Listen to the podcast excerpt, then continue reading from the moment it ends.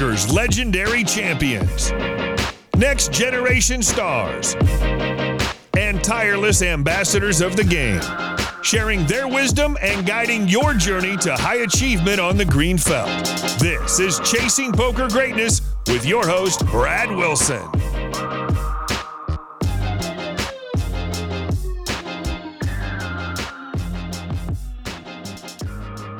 What is happening, you future world beater, you? Welcome to Chasing Poker Greatness, where I'm very blessed and grateful to be able to sit down with some of the greatest minds on the green felt and ask them the questions that are going to give you valuable insights and wisdom on your own journey to poker immortality. I'm your host, founder of EnhanceYourEdge.com, Brad Wilson, and today I'm talking with a good friend of mine, Jesse Yaganuma. Jesse's been playing poker professionally since 2006. He started his career in Maryland on the East Coast, but has called sunny California home for the last 8 years. Jesse's a world-class player in both cash games, his specialty, where him and I first crossed paths and he promptly crushed me in a $10,000 pot, and tournaments with $1.9 million in lifetime winnings, despite playing a very limited schedule. As with any poker player, things haven't always gone Jesse's way, and he'll explain how he deals with the blissful upswings and the horrible existential crisis causing downswings that come with a career of playing cards. Jesse has a natural interest in psychology and is extremely driven to learn all he can about the why behind human beings and the things that they do. He shares his wisdom on what you can do to keep your mind right, what he does to optimize his own mental health, and the sheer physical energy that your brain consumes when you take on a task as mentally draining as poker. Jesse has a well-founded reputation for being one of the calmest people you'll ever meet at the poker table, no matter where he plays, a testament to his envious ability to always keep his head in the game and emotions in check. As we talk today, you'll learn how he started his poker career, the super valuable tools and lessons he's used for growth, and how he rejuvenated his game after realizing he had grown a little stagnant over the years. He'll talk about the importance of having a good network of people around you, how he feels about some of the most common modern poker advice, and what wisdom he'd give himself if he could go back in time. He also keeps mostly to himself on social media. While you might see tons of pros all over poker forums, Twitter, and Instagram, Jesse stays fairly quiet and goes about his business mostly under the radar, except when he's sitting at a WPT final table, of course. And given his personality and outlook on life, that makes 100% sense to me. So saddle in and gear up for this rare opportunity to consume some value hand grenades from a world-class poker combatant. Without any further ado, I bring to you my conversation with Jesse Yaganuma. Jesse, my man, how you doing, sir? I'm good. Thanks for having me on. Long time no see. Yeah, my pleasure. My pleasure. It has been way too long that I've sort of disappeared from live poker altogether and battling on the virtual felt. Let's kick this off by let's talk about your poker journey. You know, just in our pre-show conversation, you mentioned you've been in LA for like, what, 8 years now? Yeah, going on a little over 8 years now. Moved here right after Black Friday in 2011. Yeah. And been here ever since. So let's go back. Let's go back to Maryland, pre-LA Jesse days. Just a kid in Maryland trying to find his way. Oh, yeah. There were lots of us back then. Tell me the story of how you got into playing cards for a living. You know, for me, I actually didn't play poker at all growing up. Unlike some people, like some kids, some guys played like poker with their dads or grandparents their whole life, like really young. But I didn't play until college at all. First time I played poker was freshman year in my dorm room with a few friends for like $5. I'd never heard of Texas Hold'em. And I think the first time I played, and obviously I got super lucky and won like $20. For like a 18-year-old college kid, you know, I was like, it was a cool thing. And then, but I always played sports. I was competitive. So after finding poker, I wanted to get better. I wanted to improve. I wanted to beat my friends. And so, you know, I played for fun around the campus for like a few months, like winning and losing a few dollars here and there. And then started taking it a little bit more seriously. started, like playing some games around town. I haven't heard of online poker there. Maybe I've heard of it, but I never tried it. And so I actually started playing mostly live poker at the beginning, which is also different from a lot of people who played like a free roll or put like $10 online and ran it up from there. I actually started playing live poker in the Maryland poker scene. Yeah, I started playing live poker too on the cruises to nowhere down in Florida. Yeah. What'd you do to improve your game at that point? Was it just buying some books, reading some books? Yeah, not so much books actually. I mean, I bought like one or two books, but they didn't really have a lasting impression on me, if I remember. Mostly it was I think like some online forums, like 2+2 were getting more popular then. I lurked on there a little bit. I talked with some friends who were not especially good at poker, but we talked our own strategy, tried to build our own stuff from there. I mean, obviously I was not very good back then, but neither was anybody else. So it kind of worked out for a while. And then it just kind of went from there. How did you transition from playing live to online? Like, was there a moment when you realized like, oh wow, I can spend my time doing this. It's going to be a very profitable way to make a living. Yeah, I jumped into online just to dabble with it for a small amounts of money here and there at the beginning. I think maybe when I was like towards my end of my freshman year of college, freshman year of UMBC, I won like a $30 tournament for a few $1,000, and that was just a huge amount of money to me then. And I was like, wow, like you can actually make money in online poker instead of like when you're losing like $10 like I was before. And that got me pretty excited. I was still playing some live, some online, kind of like mixing the two. But I had some friends who were very successful online, and so I knew it could be done.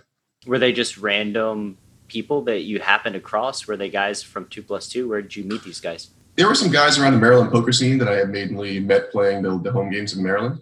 Some of the guys, I guess by this time I'd been playing maybe some like 2-5 and 5-10, like the home games. And a couple of the guys were playing pretty big online, like it's on Ultimate Bet back then. How big? They were playing like the, maybe like the quarter 50, even up to like 50, 100. Like they were playing like really big, and I was like, wow, like this is like crazy amount of money to play for, and seemed like a different universe back then for sure. Battling against the Prahlad Friedmans. Yeah, that was about right back in the Prahlad days, the heyday of all that action. Yeah, definitely. Probably some guys that got scammed by the super user back in the day too. Definitely possible. Yeah. I'm not exactly sure if they got scammed or not personally, but yeah, those are some crazy wild west days of online poker. They certainly were. So, you see that it's possible, and you're actually, you're not playing small stakes yourself. Let's lead into Black Friday, lead into like, what were you doing? What stakes were you playing? What was your outlook on poker at that time? Yeah, so Black Friday, I was mostly playing online tournaments around that time. At that time, I met pretty group of friends I was pretty close to through like going to the World Series, and some people I had known from Maryland. Like I played a lot online. Yeah, like some of my best friends, Michael Katz, Shannon Shore, Adam Geyer, and of course, like you said, you interviewed Jonathan Little yesterday. Some okay people to have in your tribe. Some very, very good people to talk some poker with. So I was like hanging out with them in Vegas. And then when I was at home in Maryland, I would play online. Sometimes I'll go to drive up to Atlantic City and play the Borgata events and play some cash games up there. And I was living in Northern Virginia with a few roommates at the time. Life was pretty life was pretty simple, like nothing too crazy. But I had always kind of, even before Black Friday, I kind of wanted to try something different, get out of Maryland. I always liked the idea of California. I've been to Commerce a few times. The action was pretty fun. I just liked the West Coast lifestyle. So I was thinking about moving to California anyway, and then Black Friday happened, and I did decide what I wanted to do, if I wanted to continue playing poker, if I wanted to go somewhere else, like California, Vegas, Florida was an option. And I decided to expedite my trip to California, and I went to the World Series. That's that summer, and then right after the World Series, I didn't even go back to Maryland. I just drove straight to California and had all my stuff back in Maryland. I think I paid some friends to like move all my stuff out and put it into storage or take it to my parents' house or something. And I just stayed out there until I figured things out. That's awesome. Did you have any thoughts about quitting poker, doing something else? Yeah, I have, not necessarily on just that occasion, but yeah, I've had a few thoughts of quitting poker throughout my life. You know, I think anybody who's played poker long enough, like long as we have, has gone through some existential thoughts about what they're doing, why they're doing it. You know, especially, obviously it's fun when you're winning, but, you know, especially if you're going through a downswing, you're going to go through like a lot of reflection about why you're here and what you're doing. But you know, so I went through a phase more than once, but you know, overall, like I've been extremely lucky. I've been extremely happy about my journey. I'm happy that I played poker and the opportunities it's given me. So yeah, I definitely don't have any regrets, but I've definitely thought about different paths. Do you think that playing cards is something you'll be doing for the remainder of your life, or do you think you'll transition to something else? I think cards will always have be a part of me. I don't think I'll ever get tired of playing cards, like even if it's just for recreational purposes. Like I don't necessarily think that I'll be playing poker for a living like 20 years from now or something like that. It's possible, but definitely not like a certainty.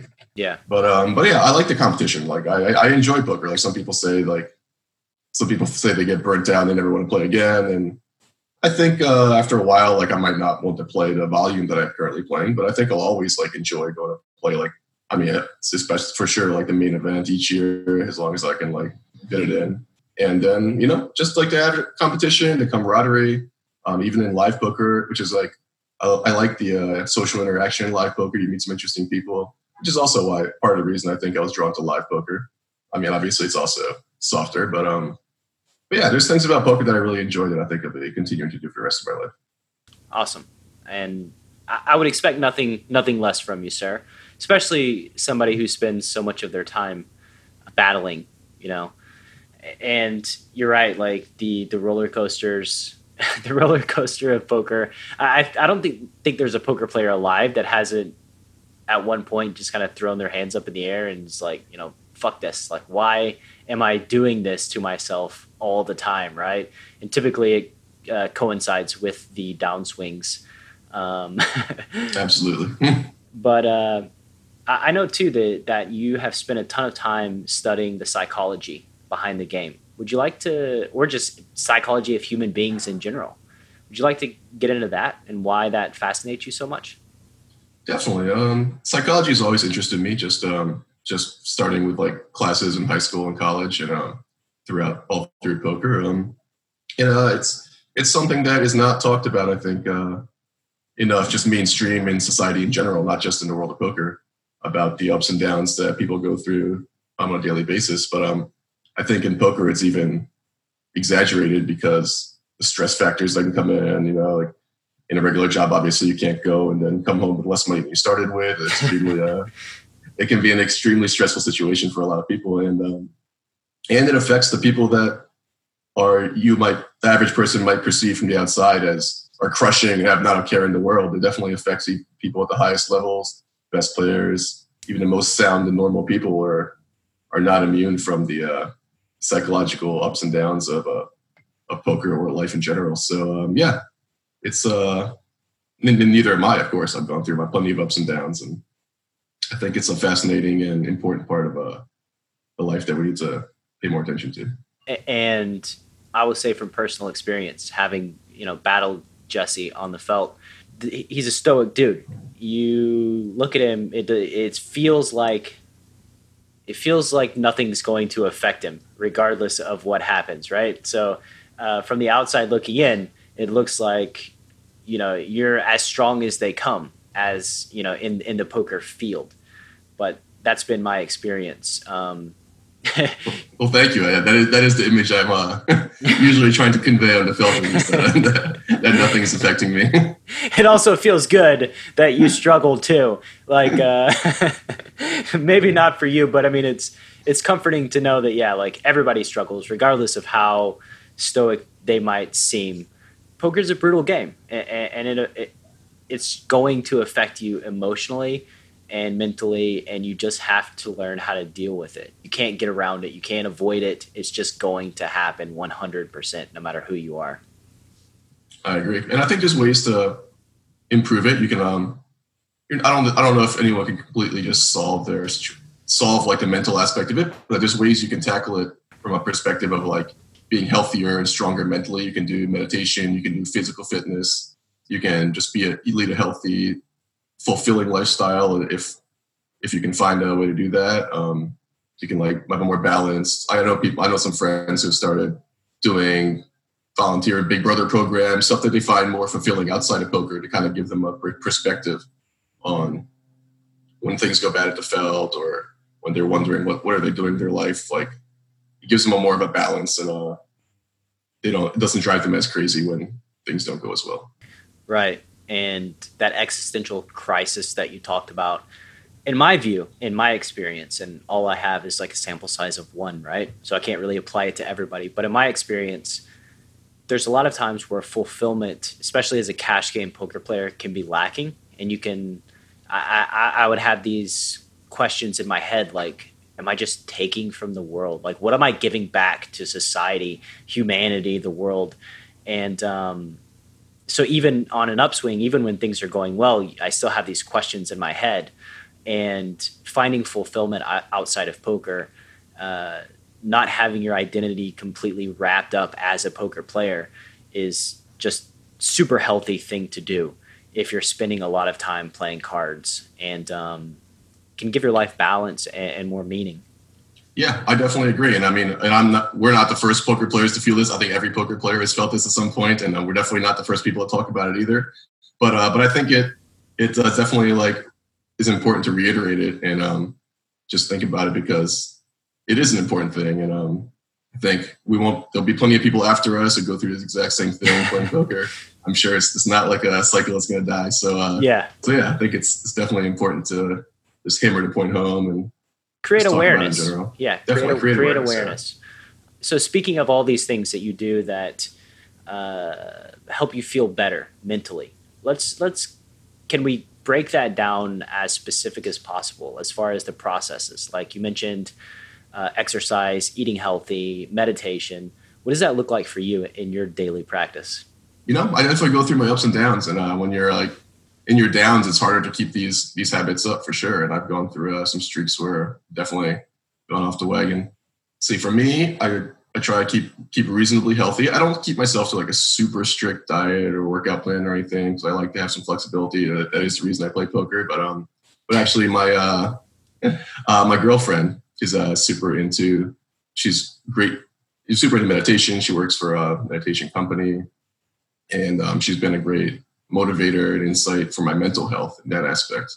And then I try to do some reading, some insights, some research when I can, different topics. And then, you know, like I wouldn't say I'm the healthiest, most fit guy, but I think I'm above average. So I think as long as you keep like a reasonable baseline that you're happy with, and I think that's the most important thing.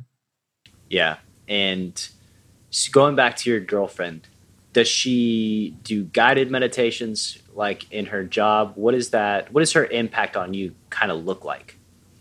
So I had tried meditation like before by myself with mixing results, I guess. I had some great benefits from it, but then I would fall away from it. I'd have a hard time getting into it. But I think, I don't know, like I watch what she gets out of it, and she like, it's changed like her mindset, or like outlook on life, just changed her life in lots of great ways. And so I know the benefits that I could get out of it if I put my mind to it. And when I do meditate, which is not as often as it should be, it might be like a couple times a week right now, but I think it'd be nice to get it to like a daily practice. You don't have to do it for hours every day. If some people, that's some people's thing. If it works for you, that's great. But I think if you do it, you know, 15 minutes in the morning or something, it's kind of the same thing as going for a jog or, you know, doing a quick workout. It's something that can have a really lasting impact on your day if you can get into a habit. For sure. It's kind of like, and I've been into meditation for a number of years as well. The daily practice aspect of it is hard, right? There's so many known benefits of meditation, like just as far as improving mental health, improving quality of life, and all of these things. But even with that knowledge, doing it every day is tough. And in my opinion, the reason that it's tough is that, like, you know, physically, when you're making yourself physically stronger, you have to lift weights. You push yourself. And it's not a super fun process, lifting more weights than you think you're capable of. It's a struggle. And meditation, it can also be a struggle, like maintaining focus and clarity, staying in the moment while your brain is going just batshit crazy, thinking about a million different things. Having awareness of that can be tough. And I think because of that difficulty, we struggle. You know, we're like, I should meditate. But then you're like, I don't want to. And that it's because it's hard, right? It's a hard thing that you're doing. You're effectively strengthening your awareness, which is tough. But the benefits are just out of this world if you can do it on a daily, regular basis. Absolutely. I agree, man. Like some people, it's not like that for everyone. I think like most people are like you and I, where just getting into it, just the idea of going to the gym is the hardest part. Once you get there, it's okay. Or like just starting your meditation is the hardest part. Once you get into it, you feel great. And afterwards, you feel great after doing both of those things. And some people can't wait to do it. Can't wait to go to the gym. Love the whole thing. Yeah. Love like, can't wait to meditate. And, like maybe I will get there at some point, but I'm not there right now. But I do try and like, I always feel great afterwards. And I always ask myself, why don't you just want to do it when you know you're going to feel so great afterwards? But it's not that simple sometimes. It's definitely not that simple. And my brain can be a real son of a bitch. Like I have learned over time that, for instance, here's something that I've learned, that I can wake up and I feel tired, right? Like maybe I didn't feel like I slept well. I feel like my brain's telling me my energy levels are not super high. Maybe you should just skip the gym, Brad. Maybe you should just do something else. Just relax. Just watch some TV, take it easy. And then I'll go to the gym. And despite what my brain telling me that I don't have enough energy, my body is completely different. My body is like ready to go and ready to rock and feels great. So just having the awareness that, your brain can trick you into thinking you're not capable of going to the gym, or just telling you this internal narrative that you don't have enough energy, you don't feel like it, just it's lying to you. If you can get to the point to where you recognize that, hey, my brain's lying to me, this is what I need to do, and then you go do it. That to me was a big realization that helped me maintain better habits on a daily basis. I definitely agree. And as humans, we're terrible at knowing what we want, whether it's going to work out, or whether it's what we want that'll make us happy. What kind of you might think this thing that this person's going to make you happy, this concert's going to make you happy. You do it, and you're always very disappointed. Like our brains are constantly lying to us, and that's just the way it is. And if you can find the inner power to really realize, be rational, and kind of force yourself to do things that are going to make you happy and make you stronger and make you a better place, then it takes a long time to learn, but you'll be better off for it for sure. Yeah. And this is a story that I've told many people. When I was at Commerce playing my 60 hours a week, you were the first guy that kind of brought me out of my shell. We were sitting at the little Commerce bar, just talking, and you're like, hey, let's go out. Let's go do something. Let's have a drink. And I'm like, nah, man, like I gotta go to sleep, because I'm waking up at 7 a.m. and I'm playing for 10 hours and I don't want to go off my schedule. And you're like, no, come on, you're coming. Like that really, I remember that specifically. And it meant a lot to me, because it was the first start of me developing friends in Los Angeles and a life outside of poker, which, even though I thought I didn't want to do it, was much more fulfilling than the life that I had been living up to that point, and brought me a lot of happiness and joy. So I'm always grateful that, you pushed me to me doing something I didn't necessarily want to do, but was good for me overall. Hey, I appreciate that. Thank you. I'm glad we had some good times back then. I'm glad I could be a part of that. Yes, we did. One day, maybe we can resurrect the Commerce Basketball League. Oh, absolutely. I'm in. I've been thinking about this a lot. So I've been consuming a lot of marijuana lately before bed. And I've been realizing that I make connections when I'm high that I don't normally make. Now, this is not to say that I'm in a greater state of mind, because I'm still an idiot like 95% of the way. But there's also insights that I get that I wouldn't have otherwise. And as far as mental health goes, I watched a documentary yesterday on psilocybin and magic mushrooms. And I was just wondering if you had any insights on those sort of drugs, experiential things that can improve your mindset, improve your mentality, maybe make you think about life in a different way. Do you have any experiences? So I think I actually did some reading on it recently where there are some studies of psilocybin mentioned in a couple different books that I've read. And I definitely think that they can have, I'm not so sure on like marijuana, but for sure psilocybin will have a strong effect on many people, a very lasting impact on many people. And I think it can have very positive effects on many people. I think it brings out the same feeling in the brain that a strong religious connection or a strong spiritual connection can bring about. And like from these studies back in before they banned the psilocybin studies, there was all the studies. A lot of the results were extremely positive. These people, it changed their mindset. Like smokers could all of a sudden quit because they saw like they saw the world in a different way. Whereas they saw different priorities. Like they felt more value to their life. They felt better connections to the people around them. And so, yeah, I think especially psilocybin, maybe some LSD, drugs like that, mind-altering drugs can have some great effects. As far as marijuana, I'm not sure how the studies go on that. I'm sure I think it's different for everyone, though. So for you, that's definitely, but for me, I smoke, I just get paranoid. I don't really want to do anything. I can't think. Yeah. And it feels like the high is obviously still there, but for example, my girlfriend can smoke and have these amazing conversations about the world and life and all these amazing thoughts. So it's different for everyone. So, so for you, I think it makes sense that you have these connections, whether they're true or just like whether it feels just that way or after you actually have connections. But it's definitely possible, and I wouldn't count them out.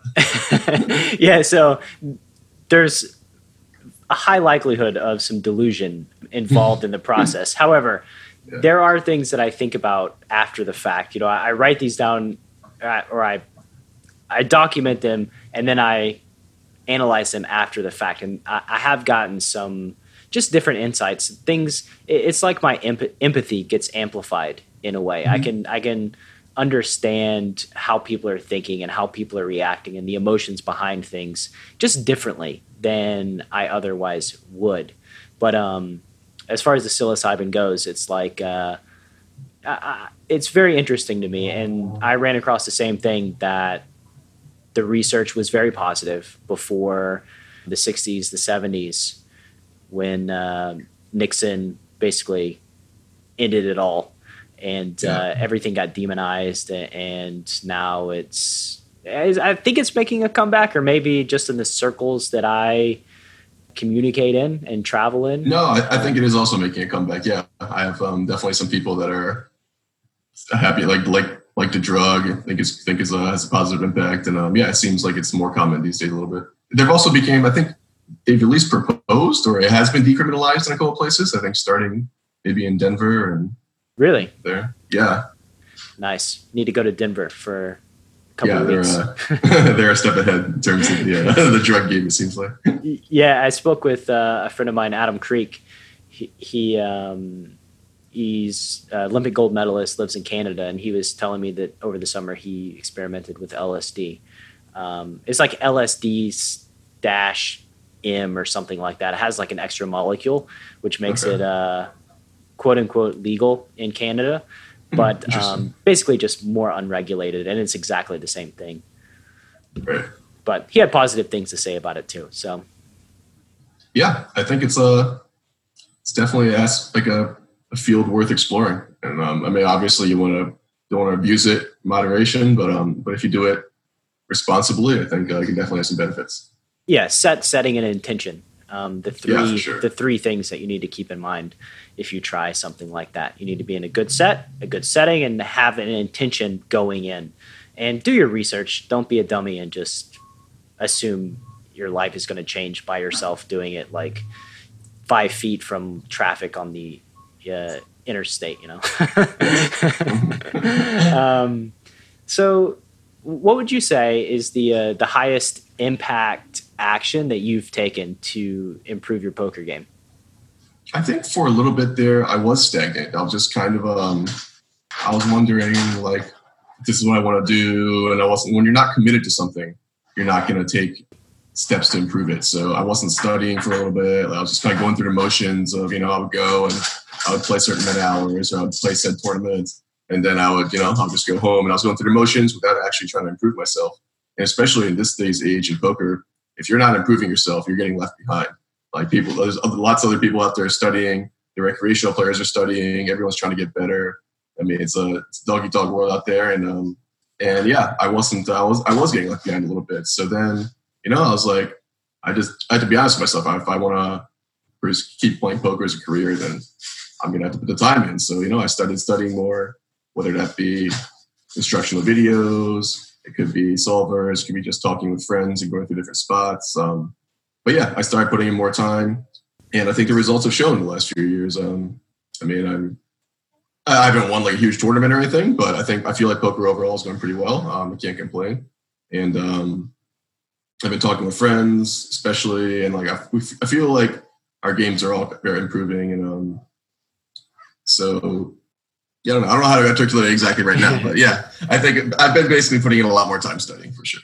Right, and that's a major benefit, even when you grow complacent after you've had success in poker, that you still have these friends that you can talk to, and just having a network that's available to help you.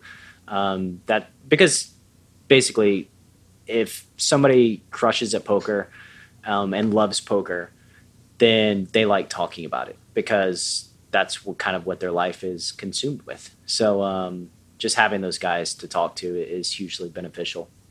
It is definitely. And just to have, say, even outside of just the strategy aspect, just to have someone who's going through the same stuff as you are in terms of the highs and the lows and the ups and downs, you know, like we all know what it feels like to get crushed in the day playing poker, and, you know, just having some camaraderie there is also very beneficial. For sure. And also having people that, you know, the brain, despite being like 3% of our mass, consumes 25% of our daily energy. Like yeah. The brain is just a massive energy hog. And when you play cards all the time, you're expending a shit ton of energy. I mean, there's, you know, studies on people playing chess in tournaments and like throughout the course of a tournament losing 30 or 40 pounds, right? Because they're expending so much mental energy. And that's something that people overlook. You know, you play cards for 5 hours, you get done, and you're like, ugh, like my online poker, like my head hurts. I feel just like mush. And poker players, yeah. Well, I was just gonna say that's actually something that I didn't even like give enough credit to until somewhat recently. Is the amount of mental energy it takes on you. Like I would play, and then I would start to feel tired. My brain would feel like mush, and I'd just be like, "What are you doing?" Just snap out of it, just figure it out. And like until like somewhat recently, I guess I didn't give enough respect to how much. How draining it really is to your body overall, and how you can't just snap out of it. You have to give it respect and with the proper care. Yeah, you got to rejuvenate. You got to go sleep, take a nap, get away. But yeah, non-poker players are like, what do you? You just sat in a chair for 5 hours straight. Like, how could you be tired? I'm like, no, It's not. That's not how it works, man. I'm doing other things. It definitely looks like that from the outside, for sure. Yeah. What is up, you future star of poker? You. Coach Brad here, and I just wanted to take a moment to let you know about PKC Poker. If you're sitting there wondering, why is Coach Brad promoting this PKC Poker app thing? Allow me a moment to explain my why. Battling in cash games has been my livelihood for the past 15 years. It's how I survive and put food on the table, which makes it imperative that I either test out or seek qualified opinions on all of the poker platforms on the market. One juicy find can mean the difference between a meh year and an amazing family vacation in Hawaii kind of year. With that said, I've tried almost all the major poker apps on the market to date, and despite the hype about amazingly juicy games, I've come away from the experience unsatisfied. I was just never able to find amazing success against seemingly weak competition, and in one specific case was getting outright destroyed by passive villains playing more than 50% of their hands. What the heck was going on? After many evenings sitting in the bathtub, wondering if I had lost it, I finally dug into the data and learned something that shouldn't have been too surprising to you. These dudes were colluding and super using their pants off. So I swore off those free money, decentralized devil apps and decided to go back to my more familiar streets of ignition. It was then that I was contacted by a good friend of mine who turned out to be the vice president of worldwide operations at PKC. Him and I had a long, in-depth conversation about security, the ecosystem, and the future direction of PKC, and he managed to convince me to give it a shot. That shot turned into an incredible 6 months with an hourly rate that's about 5 times what it would have been playing on any other US platform. As it turns out, I didn't forget how to play. I just needed a level playing field to return to my crushing weights. I have no doubt that you, my community, my audience is going to play poker somewhere. And I want to be damn sure that you don't go through the pain and frustration I felt by messing around with any poker app besides PKC. This is why promoting PKC is a no-brainer. I love my community, and I want to put you in the best position to succeed at this game that we both love so much. So if you'd like to join me in the streets of PKC, simply head to EnhanceYourEdge.com/PKC and get your invite code to play. You must have an invite code, and you must be 21 years of age or older. One more time, that's EnhanceYourEdge.com/PKC. Best of luck, and now, on with the show. I know that you've, I don't want to say transitioned, but you're playing more PLO these days, is that correct? That is correct, yeah. Most of my cash game play is at PLO these days. And for somebody that's starting out playing poker, what game would you suggest they dive into and get fully involved? I would still recommend that they jump into No Limit Hold'em just because of the availability of the games. At the lower stakes, you're not going to find that many PLO games. You can probably find a No Limit Hold'em game anywhere, any casino that offers or has a poker room. And because of that, there's also going to be a lot more weaker players. And also, it builds just kind of a fundamental of just how poker works, you know, how people are thinking, people are acting. I mean, PLO and No Limit Hold'em are very different games, but a lot of the fundamentals like position, like playing out of the blind, stuff like that are still apply. So I would still recommend you get a strong foundation of No Limit Hold'em before you branch out into other games. Yeah. Also, there's, you know, pot odds and fold equity and all these other things that just overlap. So then why did you make the switch to PLO from No Limit Hold'em? Part of it was just I wanted to do something different. I was like, No Limit Hold'em I've been playing for so many years. It's getting a little monotonous. I kind of just wanted to mix it up. And the next most common game spread was PLO, at least the stakes that I wanted to play. I mean, those other games like I don't know, the mixed games take a long time to learn, and they were only spread at like really high stakes or really low stakes. PLO, there were some like middling stakes where you could like learn the game, figure it out, and I was still big bet poker, which I liked. I like big bet poker. It's more fun. You can bluff people. So I decided to try it out for a little bit at first, kind of just to break the monotony, and then I actually enjoyed it. It's more fun. It's a little more gambly, but it brings out like other people that are a little bit more gambly. So I think it's I think it actually makes for a better cash game overall, as long as you have the right group of people together. And and it's becoming more popular these days also. So I wanted to have an option to be able to play in whichever game I wanted to play, whichever game seemed best at the time. So I figured it'd be a good skill to learn, and it's pretty fun. So, and I would say that you're probably particularly well suited for it, because of your innate mental strength, because like you said, it can be more gambly. The variance can be a little higher. So on one side, people hate that aspect of it, but sense that you're strong, you're not going to go on tilt. You're going to continue playing your A game kind of regardless of what happens. That's a major benefit versus playing against somebody who completely falls apart and continues playing and goes on tilt. Yeah, I would like to think so. I mean, there's definitely it's easier to tilt in PLO. After, oh yeah, you don't look at a Jack Deuce under the gun and think, "Oh, this is playable." No matter how tilted you are, you look at a shitty hand in PLO, it starts looking pretty nice. Everything looks pretty reasonable once you're a little tilted in PLO.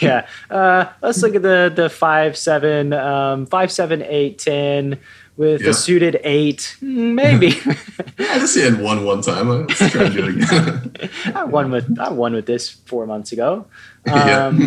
So, what's some common poker advice you hear that you completely disagree with?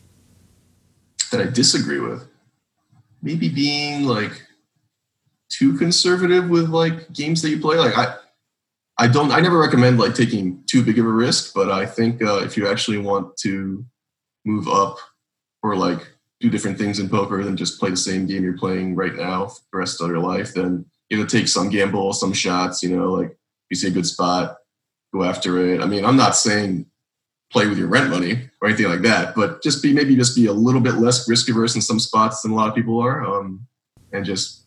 But up to a reasonable extent where if you lose, you can go back and kind of grind it back, you know? Yeah. Don't take a shot like where you have 4 buy-ins. Versus your regular stake. You know, you can take a shot, move up in a game that looks really good, lose, 4 or 5 buy-ins, and then move back down. But yeah, it sucks. But I mean, I think it's something. If you want to like change, if you want to move up in poker, I think it's something you have to do at some point. Yeah, you do have to take the risk and get out of your comfort zone. And like we said, don't go broke, don't be an idiot, but take a manageable risk, right? Looking back from the guy, like you said, 8 years ago, is there any wisdom that you've learned from living in LA, playing the live scene, that you would give to that kid that moved to LA right at the end of Black Friday?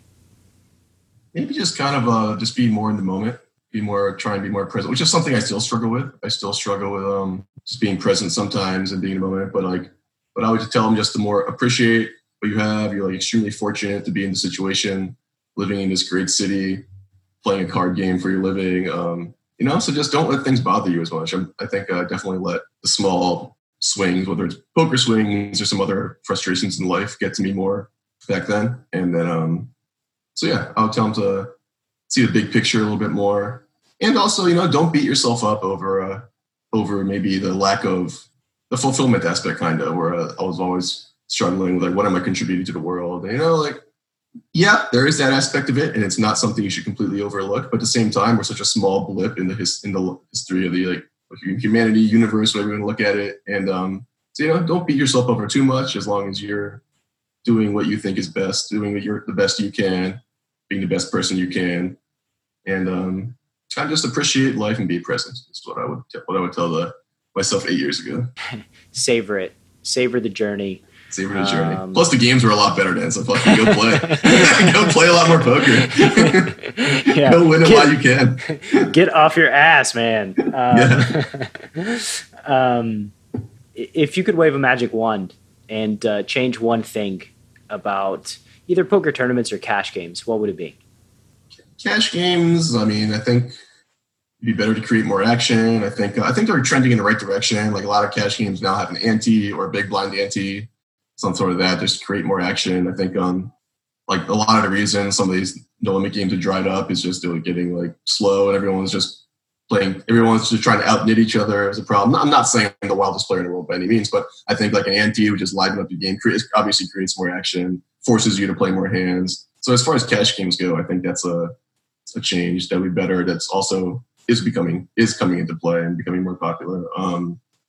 As far as tournaments, I don't know. I think the changes that people are making are better. Like the big blind ante, is pretty common in most tournaments now. I think it's a huge improvement. It saves a lot of time. The recreational player, someone sit there and watch a dealer make change every single hand for 2 minutes. No fighting over antes. Less fighting over who posted. Was it Prahlad and Lissandra almost got the fist fight over that? Prahlad's come up twice in this conversation now, but they almost got to a fist fight over an ante. He's a good. I was on a basketball team with him like a year or two ago, though. And we had some fun, so I didn't bring that up. But he's a good guy. your accumulated wisdom in your journey yourself, what would you like to share with folks that, you know, they're hell-bent on realizing their poker dreams? I would like, what would I like to share? It's a lot of work. It's not all just fun and games. I mean, and, you know, most people I think realize that to this point if they're like trying to seriously become a poker player, but it really is a lot of work. You have to take your risk seriously. You have to put in the time to study. It's taking time just to play. There's plenty of things you can't learn just by watching videos. You have to put in like the effort, and you're going to have to be honest with yourself about how much you're going to make. I mean, or how much time you're going to have to put in. You can't just go and spend a bunch of money every night. I mean, some people can if they're winning enough, but the average person getting into poker isn't going to be able to go and buy expensive dinners every night, go stay at expensive hotels every night. You're going to have to, be honest with yourself. And if it's something that you're still interested in, and you think it's better than your other prospects, or you just really don't want to have anyone to respond to, no boss, something like that, then it's definitely not impossible, but I would say take a strong look at it before delving into it. Agreed.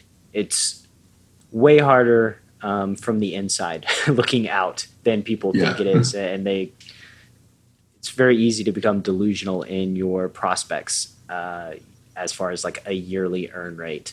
And it's really easy to be lazy too, right? I mean, let's be blunt. You mentioned earlier the flexibility, the autonomy that we have as poker players. It's a double-edged sword because it's great not having a boss, but you also don't have anybody telling you, hey man, get your ass in gear. Like, you need to study, you need to go play.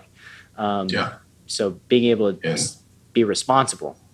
Yeah. And some people perform better when they have some structure, somebody like telling them where they have to be at some time. And I mean, I'm not immune to that. Like I like some structure in my life. Like, it's good to have like some schedule, some reasonable schedule, maybe not like every single day, but having a routine is pretty big for me. Otherwise I'll just kind of fall off and start, I don't know, I just won't play for like, you know, a week straight or something. If I fall off the cliff, and then, you know, which is also kind of why these days I don't play all night or anything like that anymore. I usually quit as a somewhat reasonable time. I like to have my mornings as kind of just a structure in life. Whereas maybe like when you and I are playing a lot, like I would play till all hours in the morning, somewhat frequently, nothing like not every night, but then my next day is ruined. I lose all sense of time and structure. And, overall, I think in the long run, I'm worse off for it. So structure is kind of important. I've turned into an old man over the last 4 years. Like, I'm in bed by 10 PM, up by 6:30, ready to rock and roll. And the only time that I've deviated from that in like the last 3 years, the only time was I was in Cherokee playing a tournament, and it went till, you know, 12:30 or 1 a.m. And I found myself standing in line buying some freaking Dunkin' Donuts at 1:30 in the morning. And I'm like, what am I doing? What am I doing here? Like, and then just completely miserable the whole next day. Like, just couldn't get it together. So I'm with you. Like, I thrive with some structure. I don't want, you know, somebody, I don't want all of my time monopolized. Like, I do love the flexibility. That's one of the reasons why I played poker. But I've learned that I do thrive when I have some sort of accountability and structure in my days. What's your current big goal as related to your poker career? I don't know if I have a specific big goal right now. Like, I think when I was first starting poker, my big goal was to like play the biggest stakes. I wanted to like, I saw the games running on Ultimate Bet, 50, 50, 100. I was like, oh, I want to play that one day. But, you know, I played some, I don't play that regularly now, but I played some reasonably big stakes in my life at this point. And I've played, you know, some good tournaments. I've never won like a major title, which would be cool. Like a World Series bracelet, WPT, something like that. But I'm not like dead. I'm not heartbroken if I never win one. I mean, I don't travel the tournament circuit nearly as much as I used to. So it's not like I'm giving myself all the chances in the world. I only play a handful of those a year. But, I mean, it'd be cool to win, but I don't know if I have a specific goal right now besides just kind of enjoying poker and enjoying life at the same time, and trying to balance the two in a happy medium and just basically living my life. That reminds me of a story about you playing the main event over like a 4-year stretch. You played every year, you never cashed. And like every year you made day 3, right? Like, There was a stretch where I made day three every year and basically was like 100 off the money every year. And actually, I still have never cashed the main event, which is hilarious. I'm either 0 for 10 or 0 for 11. I got to double check. But, which is pretty funny variance. Yeah. And what can you do but laugh at that? You're basically, you've probably played more hours in the main event than anybody else without cashing at this point. I mean, I've got to be a pretty big favorite to do. That's pretty incredible. Yeah, not something you really want on your resume, but it's still pretty funny. Yep, definitely. Well, to me, I guess you're laughing about it, so it's funny to you too. Oh, it's funny. It's definitely funny. What's a project you're working on now that's near and dear to your heart? Project I'm working on, or something you do on a regular basis. You know, you mentioned volunteering and stuff like that. Yeah, I picked up golf recently, which I know is not like the most giving back to the world kind of thing, but I'm enjoying it. It's a competitive. It goes well with poker. I have some other friends that also picked up golf recently, so it's something I'm trying to improve on. Good that you're probably all in the same relative skill level too. It is cool, yeah. Actually, a lot of us are. I have a group of friends that I play with, and we're all pretty similar, so it's a good time to get out there. But as far as some more fulfilling projects I'm working on. I don't know. I've been trying to read a fairly wide variety of things, everything pertaining from like books on mental health, which I read recently that we were talking about, through like some novels, some other like also I read recently. Some books on society, like how we are society. So you know, I'm trying to be a little bit more well-read than I used to be. Definitely still not a scholar or anything like that, but. Who is? But trying to expand my I don't know, I guess knowledge a little bit. Yeah. Out of those books or any book that you've read, like if you could gift one to the Chasing Poker Greatness audience, what would you suggest? What would you gift? There was a book I read several years ago called The Happiness Hypothesis by Jonathan Haidt, and I've read a lot of books since then, but this one still really stands out as one that resonated with me. I recommended it to many people. My friend Garrett, who many people might know plays a lot of high-stakes poker on streams. Also, he made it on Survivor. Yeah, he made it on Survivor for a day, which, by the way, was the funniest episode of Survivor that I've ever seen. I don't watch it, but that one specifically was. It definitely made for good TV. But no, I think that's a very very special book that resonated with me, and I would recommend that to anybody for sure. The Happiness Hypothesis.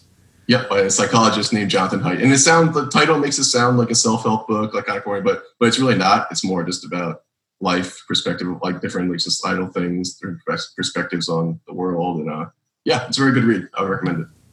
These are my favorite kind of suggestions on a poker podcast: books that don't have anything to do with poker.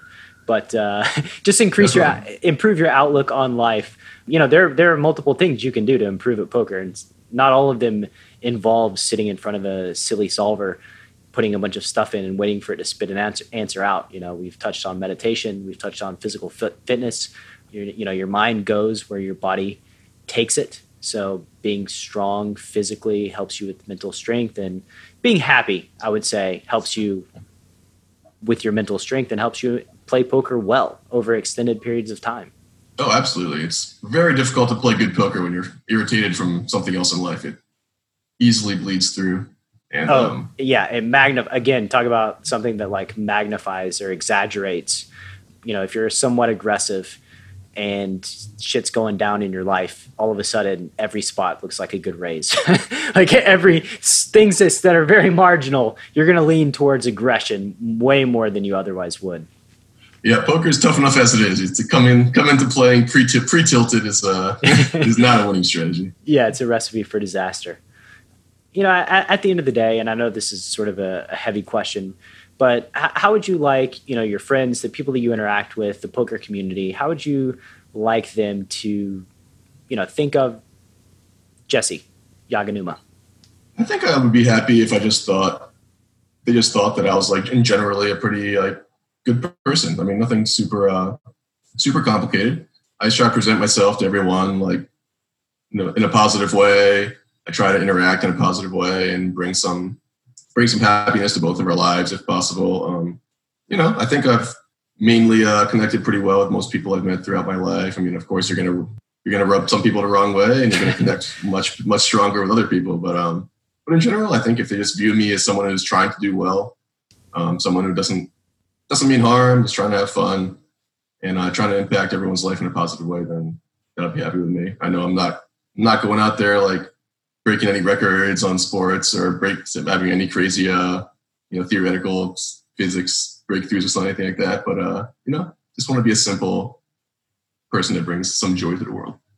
And again, I can only speak from a sample size of one, but that's certainly how I think of you. Just a good dude that I was fortunate enough to cross paths with in my own poker journey. Thank you. Appreciate it. That's likewise. My pleasure, man. I appreciate that too. So where can the Chasing Poker Greatness audience find you on the interwebs if you want to be found? They can find me if they want. I don't post a whole lot these days, but on Twitter, I'm at Jesse Yagz, JESSEYAGZ. I don't have an Instagram, so won't find me there. But yeah, I occasionally might post something. But you know, I don't have a whole lot of social media. But off the interwebs, we'll say Commerce Casino, right? That's a good start. Yeah. You'll probably find me playing some cash games at Commerce. You'll find me in several tournaments around the LA area. And if you're there during the World Series of Poker, then you'll probably find me out there. All right, man. We'll let's get together at the WSOP next year. And for sure. This has been a great joy having you on, having this conversation. Let's do it again. Brad, thanks for the invite. Appreciate it. And I will definitely do it again. Thank you so much for listening to this episode of Chasing Poker Greatness. If you haven't yet subscribed to the show, please take a moment to do so on Apple Podcasts or wherever your favorite place to listen to podcasts may be. And once again, I also wanted to let you know about PKC Poker. If you're on the lookout for a new platform where the games are safe and secure and the action is amazing, head to EnhanceYourEdge.com/PKC to get your code and jump into the games. You must have a code to play as well as be 21 years of age or older. One final time, that's EnhanceYourEdge.com/PKC. Thank you so much, and I'll see you next time on Chasing Poker Greatness.